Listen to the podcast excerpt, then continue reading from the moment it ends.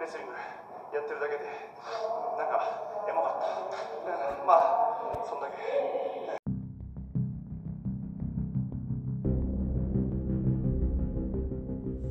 どうも、吉さでございます。えー、私、今からね、レビューするのが新日本プロレスのえー後楽園ホール大会なんですけども、あの、水道橋駅からね、後楽園駅へ、あ、後楽園ホールへ向かう間の、えー、ところに、今まであの本屋があったじゃないですか。ラーメン屋の前ですね。本屋があったんですけども、ま、その本屋が、ま、気づいたら、あのー、なくなってというか、まあ、潰れてしまいまして、そこずっと空いてたんですよね。で、何が入るのかなと、えーみんな思ってたと思うんですけども、まさかの、えーまあ、ゲーセンでしたと。で、あのー この前ですね、え、っと、あれは第日行った時の帰りにですね、あの、レイムラさんと一緒に帰った時に、見つけまして、それを。あ、ゲーセンになるんだっていう話を、えーして、昨日、この楽園行ったらですね、もう空いてまして、ゲーセンが。で、意外となんか広かったんですね。はい。えー、まあ非常にいろいろありました。でも、岡田の胸筋クッションがなかったのがちょっと、うんそこでまあ、だから、ブルース系のやつを置けば、まあ、いい時間潰しに、えーなるんじゃないでしょうか。はい。あのー東京ドームシティの方にもうちょっとで、もっとでかいゲーセンがあるんで、まあ、そことはちょっとこう差を、えーつけてもいいのかなと思いました。まあ、あと巨人グッズとかね。ということで、当然型の第122回3回の今回は、新日本プロレス G1 クライマックス31 in 後楽園ホール大会9.2級ですね、のレビューいこうと思います。ということで始めていきましょう。当然型の吉沢は、プロレス先5年の吉田志向の正幸、土井浩二、黒潮イケメン二郎好きのしそが、ゆるく時には熱く、ブルースを語るポッドキャストです。レースダートのパイプやお土壌なので足からつ。ということで、第122回始めていきましょう。ということで、えー行ってきました。まあ、税制して1万500円ということで、まあ、少々、まあ、ここはね、たまたまチケット取ってて、まさかの、え吉橋岡田が来たってことで、おっしゃと思って、えーまあ、1万500円払っていきました。で、席としては、あもうバレると、顔バレすると思うんです言っちゃうんですけど、まあ、ここだからね、北側の D 列ですね、4列目でした。で、この前、第2チャンの0に見た時 C 列だったんで、北側の、まあほぼ同じでしたね。で、C よりちょっと上なので、もう目線がちょうどリンクというか、写真も投稿したんですけども、めちゃくちゃ見やすかったです。でまあ、ここの席なら1万500円払ってもいいかなと思ました。これ1万500円で、一応特輪の可能性もあれば、あの、南の一番後ろの可能性もあるっていう、どうなんて思いました。で、当日券がちょっと伸びて、え完売という風になっていたんですけれども、あの、北側のひな壇ですね。の後ろがちょっと空いてたのが、えー気になりました。がっつり空いてました。だ満員だけど、満員じゃないというか、まあ、よくわかんないですね。はい。まあ、そんな感じで、行ってきました。まあ、パンフ買いましてます。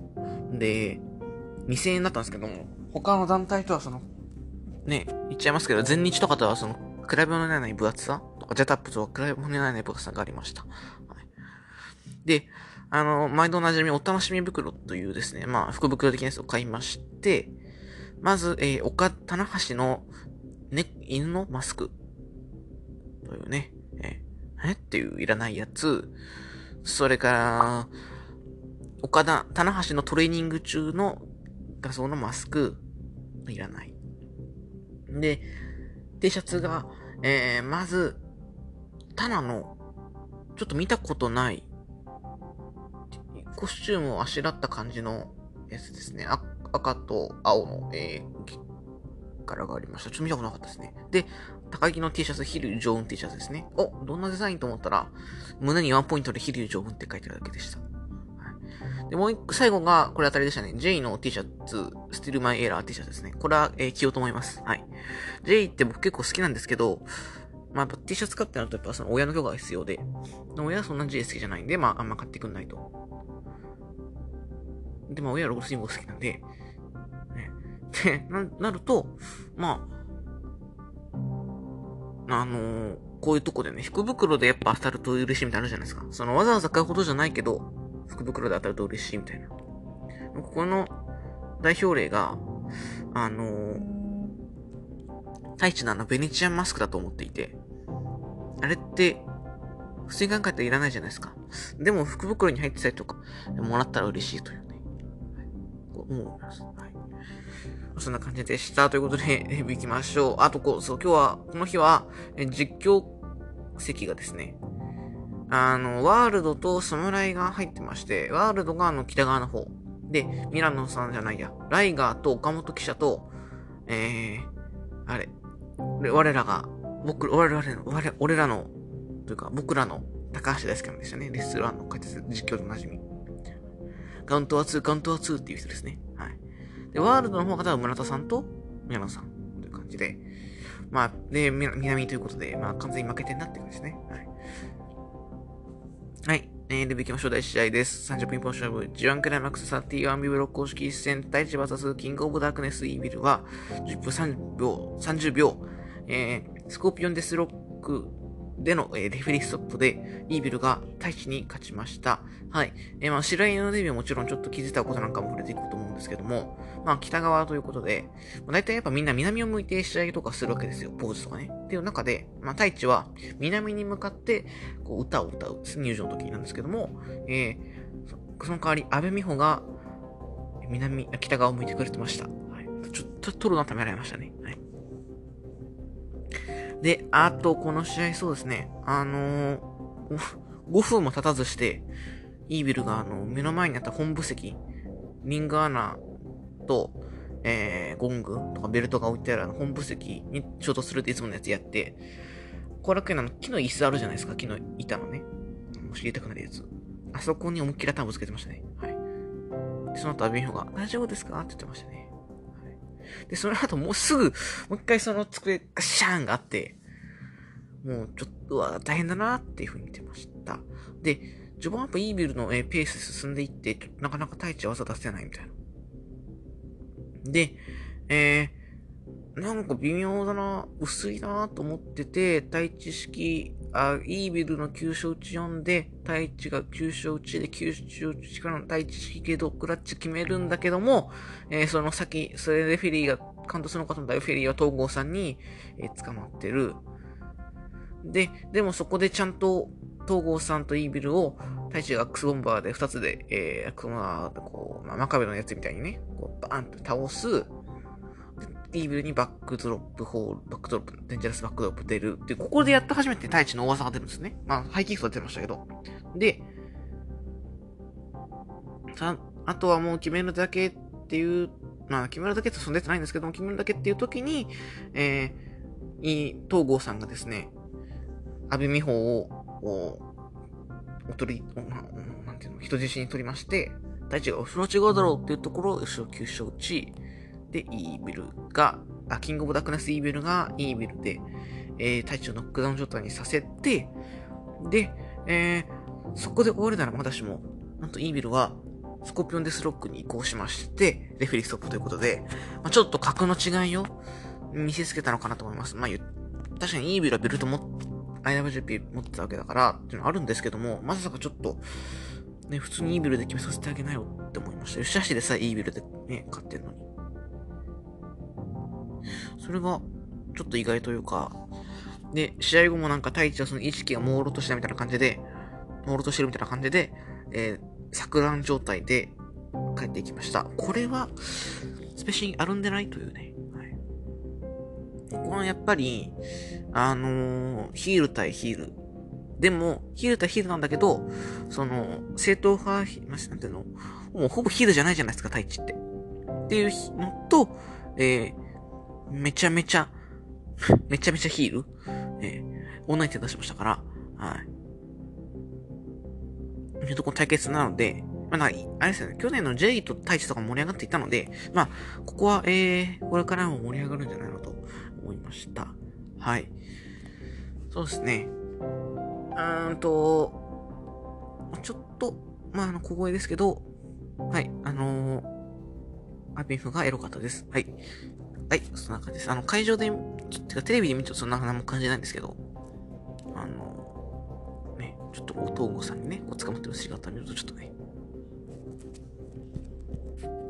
えー、そういう感じでしたね。はい。えっ、ー、と、面白かったと思います。これ、確か去年タックリーグでぶつかってて、それちょうど、えー、藤あの、神奈川の藤沢大会で、えー、生でたまたまね、見に行っていて、まあ、神奈川なんですね。はい。で、えー、面白かったんで、やっぱ、ここは何回見てもいいのかなと思います。はい。意外とね、初シングルだったんですね。えー、はい、次、第2試合です。 G1クライマックス Bブロック公式戦サナダバーサスチェイズ・オーエンズは、えー、10分58秒ラウンディングボディプレスからの体固めで、サナダがチェイズ・オーエンズに勝利しました。はい。えー、なんだろう。順当勝ちというか。えー、ただ、えー、試合はオーエンズが思ったより頑張ってたんでよかったと思います。はい。えー、手が合いますね、この二人はね。うん。サナダが序盤、あの、ウルトラ、なんだっけ。なんだっけまあ、序盤ね、2個ぐらい飛び技狙うんですけども、両方不発で、まあ、なかなかサラダがちょっとペースつかめないな、みたいな、いう流れがあって。で、オーエンズが結構優勢で、あのー、パッケージドライバーになるんですが、パッケージドライバーを、えー、サナダがフランケンに切り替えるんですよね、フランケンに。あそこ良かったですね。ちょっと、ね、無糖を感じたというか。やっぱね、シャイニングいつやるんですかねっていうのは、まあ僕もずっと思ってます。はい。まあ、もしかしたら、それやった時が IWGP 体感の時かもなんていうね、気もしますけど。で、えー、オーエンズのコーナーブリッジを見れましたね。ちょっと微妙でしたけど、ブリッジできてなかったかもしれないですけど。はい。で、えー、それも返して、そこから This is It、スカルエンド、入りまして、いや、これでちょっと決まったらさ、ちょっとあれだな、と、えー、思っていたんですけれども、え最後は、えラウンディングボディプレスということで、え見事、サナダが勝利を飾りました。はい。結構、良かったっす。はい。なんならちょっとあんま、期待していなかったんですけど、これ第1試合でよく見たと思ったんですけど、意外と良かったですね。はい。よかったっすね。わかんないけど。僕は結構好きでした。はい。えー、そんな感じですね。オーインズは会場で見ると意外とかっこいいってことで。はい。次、第3試合です。ジャンクライマックス B ブロック公式戦。後藤弘樹 VS ジェフ・コブは15分8秒ツアーオブジアイランドからの片指固めで、ジェフ・コブが後藤弘樹に勝利しました。はい。えー、コブは3連勝、後藤は3連敗ということで、かなり厳しくなりましたね、後藤はね。はい。えー、コブ、強すぎます、という。いや、強かった。うん。やっぱ、なんならこの日一番の僕ハイライトとしては、コブがあの、後藤の村正キャッチでそのままぶん投げるっていうね。いや、村正キャッチできるんかいという、ありました。まあ、あとは、えー、終盤ですね、後藤とコブの、あの、レスリングみたいな感じだったですよね。あの、こう、フロントスブレックス投げ合いみたいな。で、小僧が見事投げ切って、そこを腕しぎ行くっていうね。で、序盤のその腕詰めが効いてて、あ、腕しぎかって思ったんですけど、コブがタップ、あ、コブがタップじゃないや。えー、なんとか我慢して、エスケープして、後藤が、裏 GTR 決めました、確かね。裏 GTR って、その、いつも思うんですけど、まあ、成長 GTR と裏 GTR があって、まあ、裏 GTR っていうぐらいだから、その、成長 GTR より効果強いんじゃないのという気が、えー、するんですけど、なんか、使い方としては逆ですよね。えー、裏 GTR でいいけど正調式出ないみたいな。どっちなんて、えー、思います。はい。で、えー、最後は、そう、後藤ちゃんのね、ちょっと危惧してた後藤ちゃんの丸横が出るんですよね。で、これ決まるかなと思うんですけど、コブが返して、めちゃくちゃこれで盛り上がってました。で、最後は、もうすんげえ、ぶ、持ち上げ式の、えー、ツアーオジアイランドで見事勝利を飾りました。はい、ちょっと、すごかった。ちょっとやっぱ、さすがだなと思いました。はい。いや、やっぱこの二人、なんかネバーかけてやってたような気がするんですけど、えー、めちゃめちゃ良かったですね。はい。この二人がやるとこんだけいい試合できるんだっていうのを改めて再認識できた試合でした。はい。えー、これで後藤ちゃんは3連敗ということで、石井ちゃんも後藤ちゃんも3連敗ということで、えー、ネバー6人タッグですね、の現王者組、えー、2人が、えー、一勝もできないというね、過酷すぎる G1 クライマックスです。はい。後藤ちゃんもね、うん。ねえ、ちょっとね、試合つまんなかったと思わないんですけど、勝ち星がこう、あまり来ないって感じですね。どっからから気持ち上げんのかなまあちょっとやっぱ明らかに格差があってますよね。お父ちゃんに関しては。うん。そうそうそう。それでちょっと今見てて思い、思い出したんですけど、あのー、ライガーの機嫌がですね、大人げなかったというか、まあ、ライガーのせいじゃないのかもしれないですけど、太一イービル戦で、まあ、イービルがおそらくまあ最後、太一がおそらく最後、まあ、レフェリーストップという形になってしまったのに対して一回で歌ってているのか、まあ、女に手出したのに言い方のか知らないですけど、まあ明らかに 第1試合終わってから無口になるんですよ。ワールドね。で、第2試合中盤でやっと声出すみたいな、なんなんていう。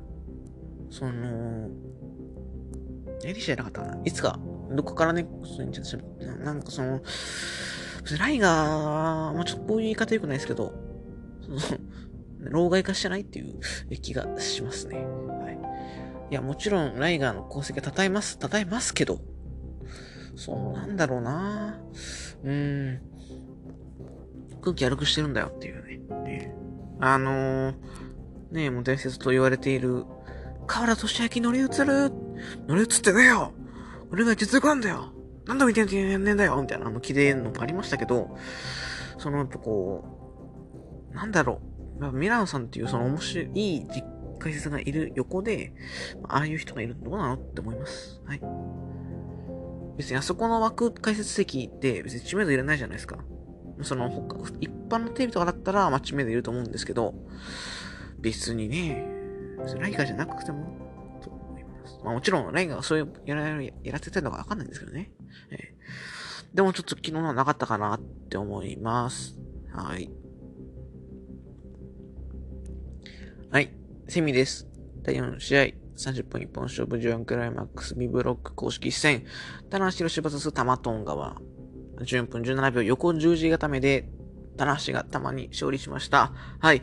えーこの試合もですね、まあ、カメラをえ構えていたんですけども、棚橋の圧倒的存在感。これが圧巻でした。はい。まあ、あの、ツイートもしたんですけど、なんだろう。ほんと、神がお舞い降りたというか、これが噂のみたいな、え、思いました。やっぱね、コスチュームがね、キラキラだもん違いますよ。ね。どっかの団体と違って。どこざいませんけど。はい。まあ、スターダムとかもそうですけど、やっぱ、コスチュームからメジャー感を出していくっていうのは、え大事だと思います。こう、初見さんもですね、キラキラしてるとやっぱ目につくじゃないですか。えーもちろん、黒パンがいいっていう人もいると思うんですけど、いやいや、それじゃあダメだよとは思いますよ。えーやっぱコスチュームは個性ですから。はい。で、えーこの試合は、タマが、めちゃくちゃ序盤ちゃんとレスリングやって、タマが新日好きなんだろうなという感じが見て取れました。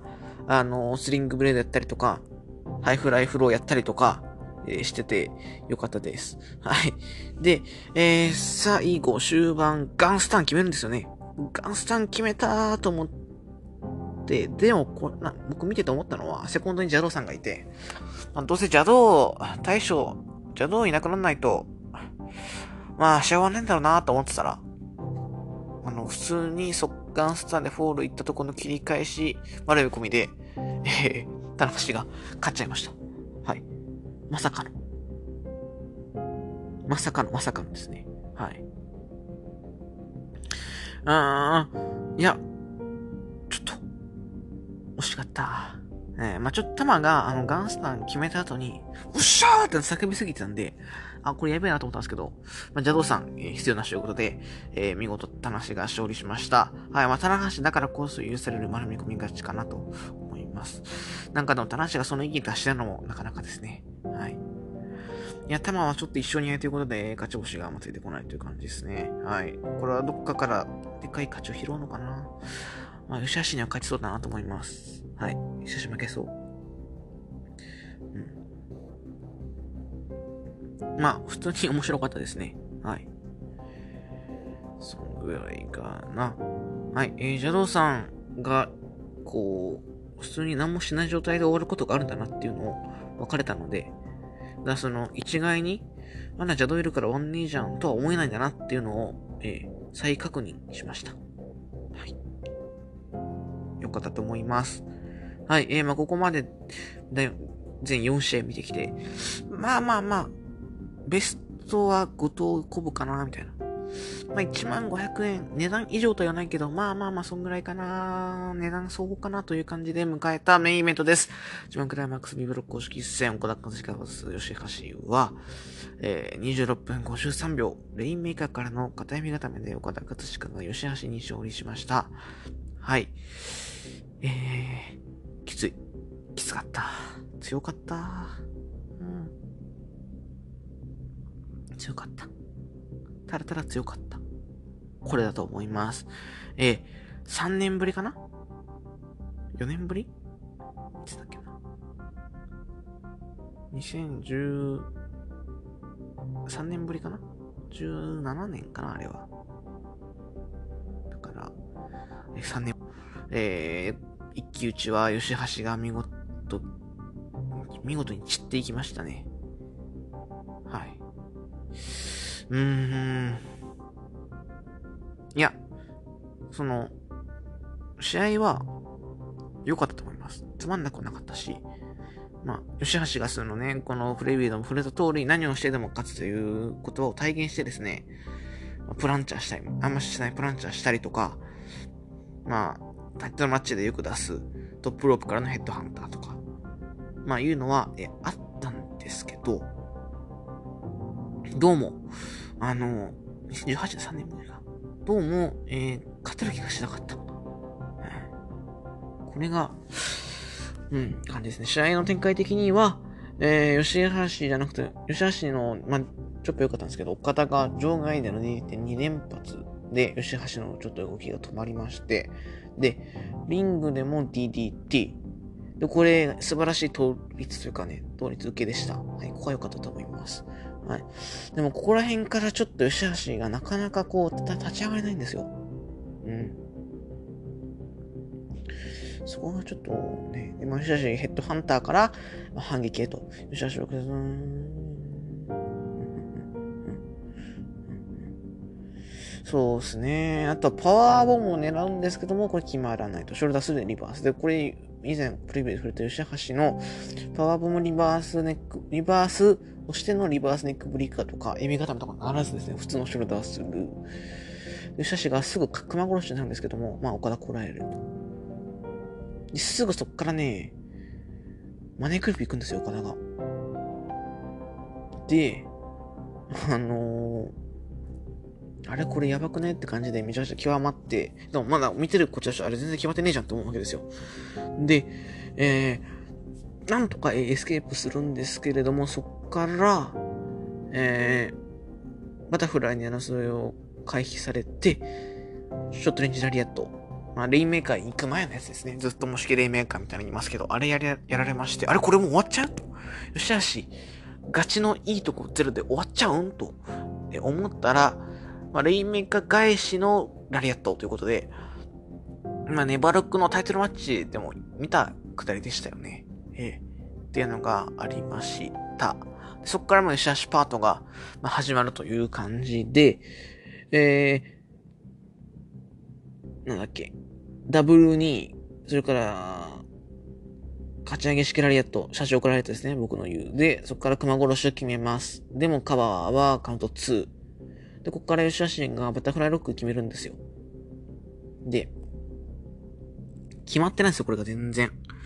これあの、これも言ったのは、あの、岡田、吉橋のバタフライロックで一番綺麗なといえば、2016年6月のドミニオンのタックマッチの対真田戦なんですよ。真田からバタフライロックでギブ奪って G1 出るんですけど、めちゃめちゃ決まってるんですよ。その感じじゃなかったんですよ、この日。だから、勝つべきがしなかった。で、諏訪、吉諏訪ですね。諏訪の飛ぶもかわされて。ま、ただ、良かった流れとしては、岡田のショットガンドルピークを優勝してくんだっていうのは良かったですね。はい。で、終盤、えー、まあドロップキックから、レインメーカーへと。だが、吉橋は回避すると、カルマと見せかけて、カルマロール、カルマクラッチ丸込み。で、これカウント3ではなく、寸前でキックアウト2.999でした。で、吉橋が、そこでレフェリーに、まあ、今の3だろうっていうことで、早く忍び寄ると、吉橋の岡田を襲いかかって、で、その吉橋が簡単トライスキル決めるんですよ。で、これいけるかと思って吉橋、カルマを狙うんですけども、えー切り抜けた岡田が、えー、ツムソン、パイルドライバー、開脚式、ツムソンドライバーを決めて、レインメーカーと。いうことで、知りました。はい。えっと、なんで微妙だったかなというのを分析した結果ですね、まず試合内容。ここも、もちろん、あの、いつだっけ ?2018 年のに比べれば良かったと思うんですけども、あの、なんだろうな。その、微妙だったんですよ。正直今言いますけど、前半は吉橋の方が全然出なくて、で、まあ15分ぐらい経過して、あれこれ逆に吉橋勝てんじゃね？みたいな。で勝つやつじゃんと、えー思っていたら、あのー終盤やっとこう、技構成に入るんですけども、大技がその切り返し合いとかも出ないし、あとは、丸め込み合戦ね、金庫寺、丸め込みか切り返し金庫寺とか、それこそ吉橋のジェイコ、まあ、岡田のジェイコキラーとかっていうのが、えー出なくて、こう、なんだろう、吉橋が、あ、これ勝てるぞっていうのがなかったです。だって熊殺しで決まるって誰も思ってないじゃん。っていう。えで、やっぱダイアロックも、もっともっと決まってないとダメだし、なんかギブする感じもなかったし、こう、吉橋の勝利っていうのが見えないまま終わった、終わっちゃったなって感じです。なんかこう、ボルテージが、まあ、上がりはしたんですけども、あ、めちゃめちゃ上がるという前に終わっちゃったかなーって思います。はい。いや、もちろん良かったんですけどね。まあ、ちょっとあの、変なね、期待をしすぎてたかなというとこあるんですけども、えー、そうですね。うん。まあ、あとは、試合内容というよりは、まあ、これこちの方が強いかなというのは、まあ、いろんなえ方のね、言われて気づいたんですけど、まあ、ここで言わせていただきます。えー、吉橋の格が上がったと、えーいうことなんじゃないでしょうか。まあ、どういうことかと、えーいうことですけれども、今まで吉橋は、まあ、いい試合すればいいと思われてました。まあ、僕も、いい試合すればまあ、負けてもいいよ、みたいな。まあ、勝つとは思ってないよ、みたいな思っていたんですけれども、そんなことなくて、今日は、今日は本当にえ勝って欲しかったと、えみんなが思ったと思います。吉橋に幻想を抱いていたと思います。はい。で、そこが今まではなかったんですよね。うん。今まではいい試合すればいい。負けてもいいよって思ったんですけども、え今日はみんなが勝って欲しかった。勝ちを求められてたんですよ。これはとんでもないことなんじゃないのと思います。はい。まあ、進んでますよね。吉橋のか格というかファンの中での新日の、まあ新日ユニバースなんか言いますけども、新日ファン、そして吉橋ファンの中での、まあその、あれが、ランクが上がってきたということなんじゃないでしょうか。はい。そう考えたら、まあプラスです。で、えー、ビダディさんの名言、ここでちょっと言っときましょう。岡田で勝った時がベストバウト。これです。はい。これに限ります。岡田の、岡田超え？どうなるのか、いつになるのか、楽しみですね。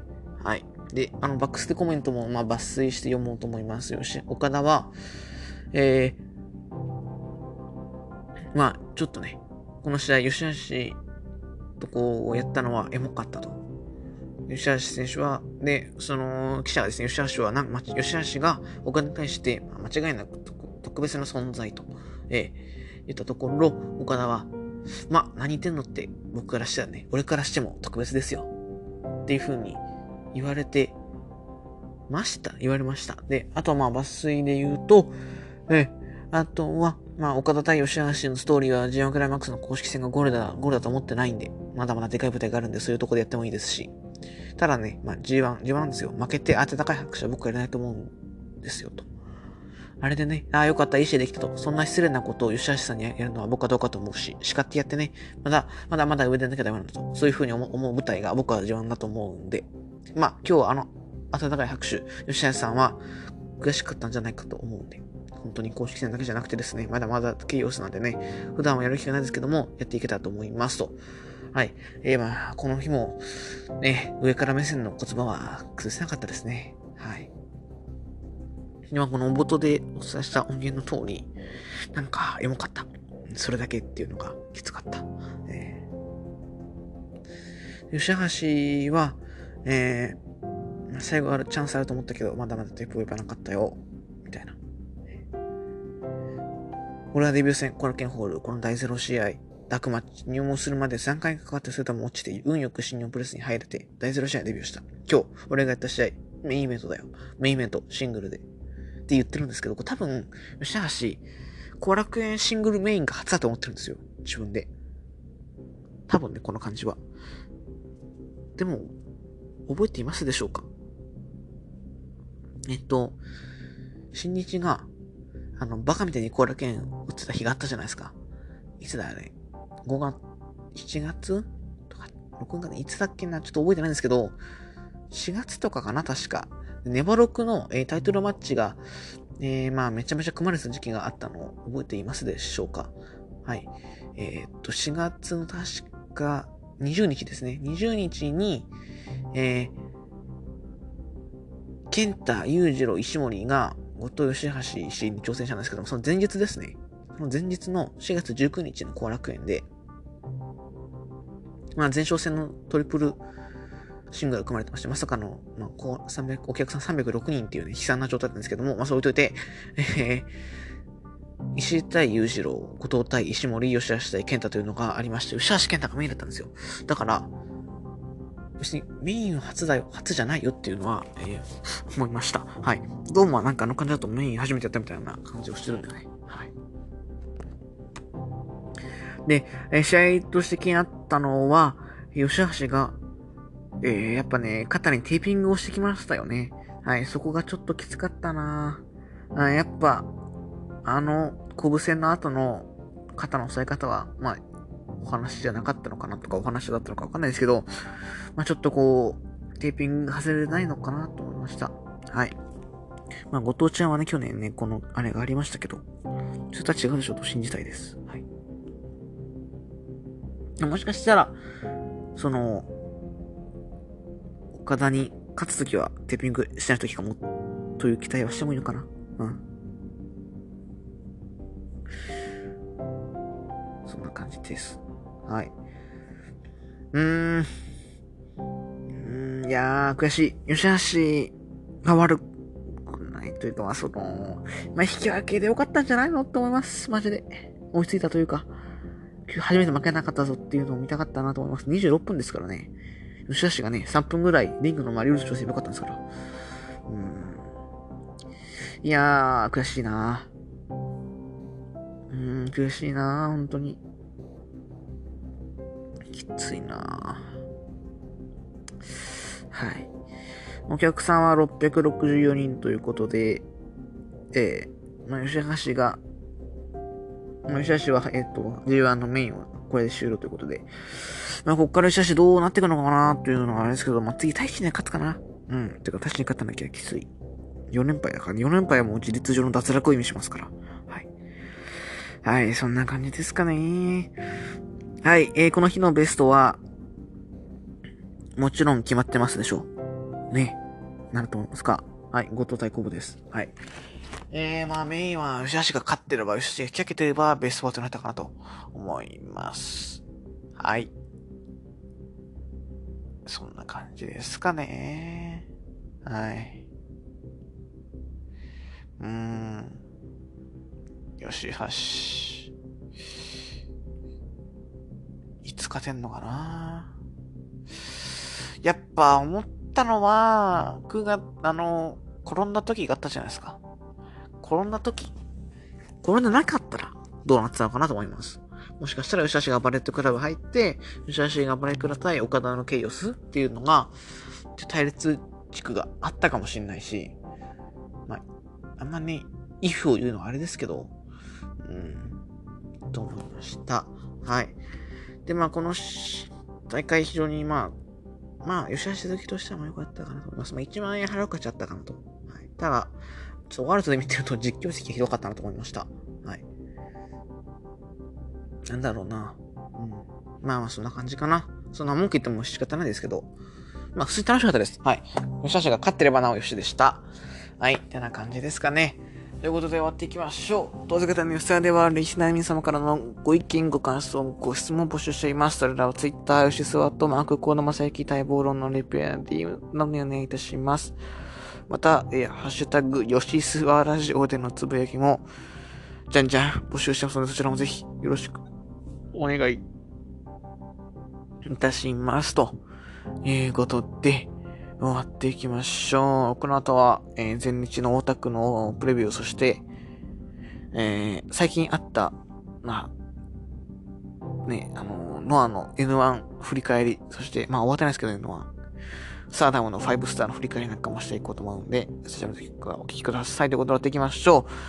え、まずね、初代123回の今回は36分、あ、すいません、忘れてました。いつものやつ言っておきましょう。はい。え、解説、実況が高橋大輔。そして、リングアナが安倍誠。もう、新日もレッスルワン。あざした。よしよし、頑張れ。